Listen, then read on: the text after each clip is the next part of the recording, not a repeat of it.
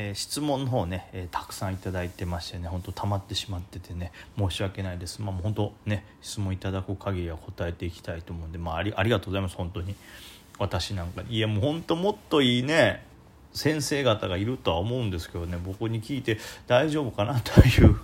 なんか、はい、言っていながら。だからもし僕のこの理論を言ってねたまにあるじゃないですか。こう誰々さんはこう言ってたんすよっていうのを他の人に話したら他の人が「いやダメだよそんなやり方。そいつはもうそんなうまくないでしょ」みたいなね。人のやり方をもうすぐ否定するような人いるじゃないですか。もしそういう人がいたらもうすぐそっちの人についていってくださいね。もう僕のやり方なんて所詮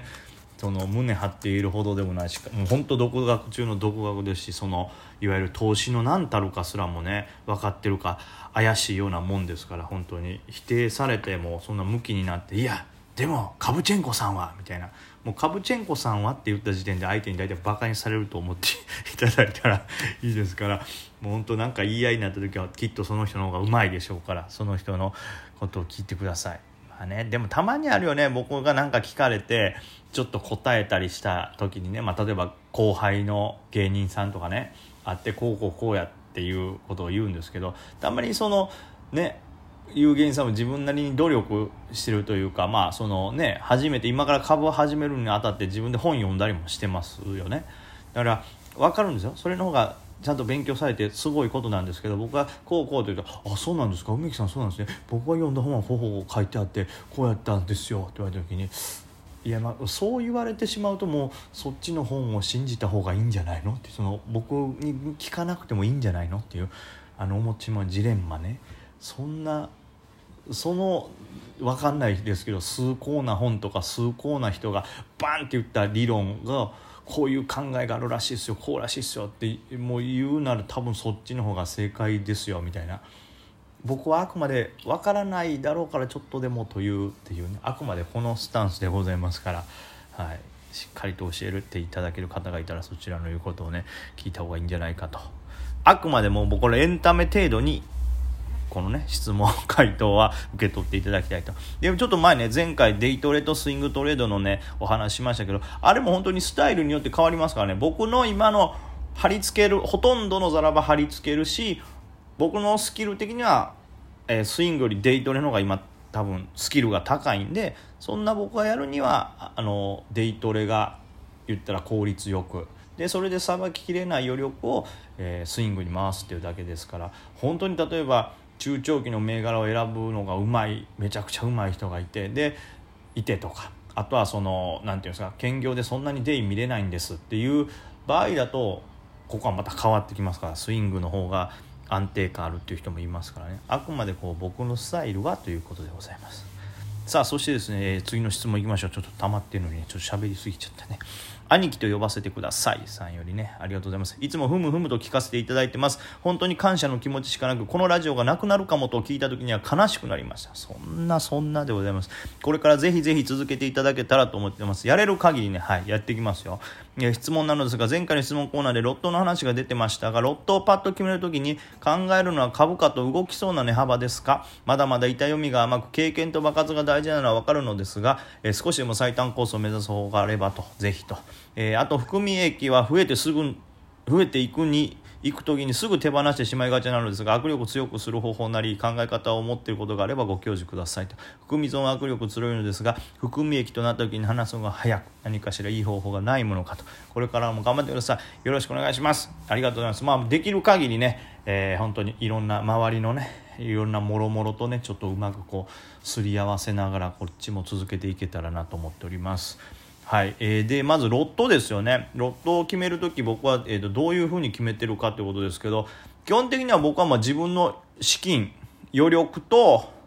えー、あとその銘柄自体のその、まあ、出来高というのか板の厚さというとこですね。まあ板の厚さでしょうね。まあその日ちょっと出来高が弱かったとしてもその何かのきっかけでそこから上がるだろうと。出来高が上がるだろうと踏んで買ってることが多いですから板が厚かったらロットを入れますね。多く。というわけで、はい、例えば基本的に動き動きそうな値幅なんですけど値幅に関して言えば僕は、えー、っとまあ、どの銘柄に入る時もですけど特にデイに関しては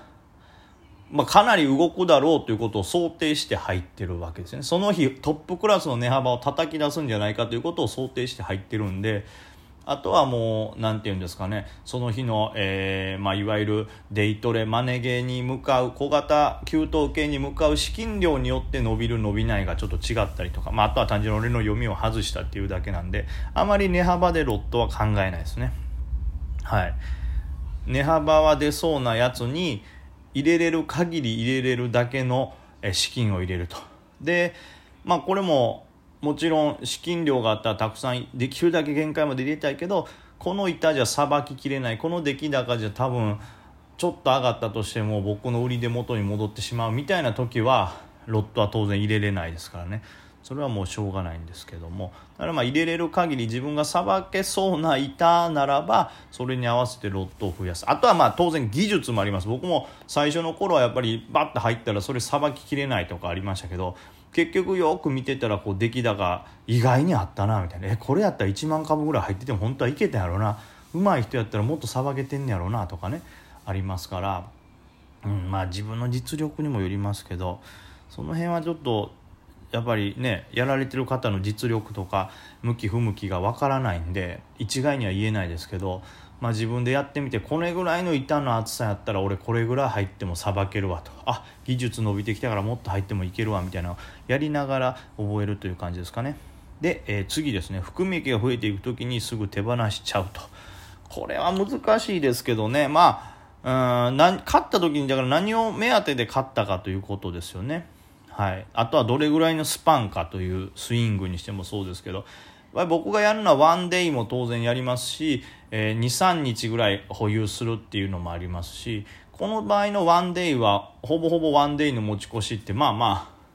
あねワンデイという決めてやってますから値幅があんま出なくてもそれはもう利確するし損切りということもあります。で23日だと逆にはいもう直近で見直されるだろうという買いですから値幅はあんま取りにくかったりします。で逆にこれ多分この方がおっしゃってるのはスイングとかちょっと長期で持つ時に上がってしまったら売っちゃうってことなんですけどもうさっきのデイはさあのワンデイ持ち越し1日だけの持ち越しに関しては1日翌日ギャップアップするかもなとか翌日もう一段盛り上がるかもなを見越してるんでその翌日というもともと勝った時の期限が来たら売ります。で23日持ち越すみたいな時は単純にあなんでしょうね冷やしなのかちょっと盛りやテーマ性が変わり始めたみたいなその持ち越した銘柄が何の理由で勝ったかによって変わるという感じですね例えば今一番盛り上がってるテーマでまだもうちょい続くから買うみたいな時はそのテーマ自体から資金が抜けてきたと思ったら抜けますし。逆にこうぐいぐい戻っててなんか天井つけるまで持ってやろうと思ったら天井サインっぽいのが出たなとかちょっと今日もこれ以上上がらなそうやな今後って思ったら売るみたいな。だこれやっぱり何を目的で買ったかとかどんな理由で買ったかによるんですよね。で逆に、えー、何でしょうね。例えば今3桁の銘柄があって、まあ、これが何らかのニュースが出るとか、えー、決算で見直されるんじゃないかとかむしろコロナが収まったらこいつら業績戻るとしたらどうやっても絶対4桁いくぞみたいな時は当然4桁いくまでは握りますしその何ていうんですかね決算で上がると思ってたら決算見越して決算を迎えるまでは握りますし。まあ、そんな風にやっぱ何を目的で握ったかということでその目的を達してない限りは基本は握り続けるべきだとは思いますけどねただ僕がたまにトレードでこうちょこちょこしてるのは僕は基本やっぱりデイがメインというかデイトレ目線なのことが多いので例えば半年後1000円まで上がるあと300円この銘柄上がるんじゃないかなってやつが勝った翌日に例えば200円上がったら最低でも反撃は出すでしょうね。はい、でまたこっからその言ってた目的としてたものが出て目的としてた株価にはいかなくても目的じゃない理由でもその株価に達したら一旦は売るとは思いますけど、はい、でまた下がったら買うという戦略にはなるでしょうね。まあちょっと、はい、複雑な言い方ちょっとややこしいね変な言い方になりましたけど基本的には目的としてた材料が出て目的としてた株価っていうのを見越して先に買ってるんでそこに達するまでは基本的には売らないです。売ったとしても反益ただ違う理由でも目標株価に達したとしたら一旦売ることはあります。ただその目標株価にも達してないし目標としてた理由も出てないんであればその銘柄はまあ基本的には持ち続けます。ただ僕が買うスイング系の銘柄って基本的にはこれ以上もう値段下がらんだろう底値だろうっていうようなところで買ってるのが多いんでその持ち続けることに対してあんまりリスクはないですけどこれが例えば本当に何でしょうね。ちょっと天井つけて半分ぐらいまで値段戻しましたと。ここからもう一回上がるんじゃないかなみたいな時間をかけながら上がるんじゃないかなっていうやつを例えば買った場合だとはっきり言うとこのね上がったとこから半分しか戻ってないですからあと半分全もする可能性もありますからそういうリスクがある銘柄に関してはやっぱりねある程度サポートライン割ったら手放すみたいな考え方が必要となるとは思いますけどこれはもうでも本当勝った位置とかにもよると思います。はい、なのでもう繰り返しになりますけど勝った理由そして目標株価に達するまでは基本的には売らないまあ急騰しても反撃ぐらいで済ましてもうちょっと握り続けるとか。で下がってきたらまた買い戻すっていうことをしてるとまあもうちょっと握力が強くなるのかなと思います。あと本当ちょっとそう忘れてたけどさっき言ったようにこれ以上そうそう下がらんだろうなっていうところで買ってたら勝手に握力強くなるんですよね。ここで利確せんかったらこの後危ないかもっていうなんかねなんか分からんけどちょっと不安感があるから早く手放してしまうっていうのもあるんで。まあ逆に言えば買うところさえ良ければ目をつぶって握っててもね安全な株っていうのはあるでしょうから。はい。まあ基本的には目標を持って低い位置で買えば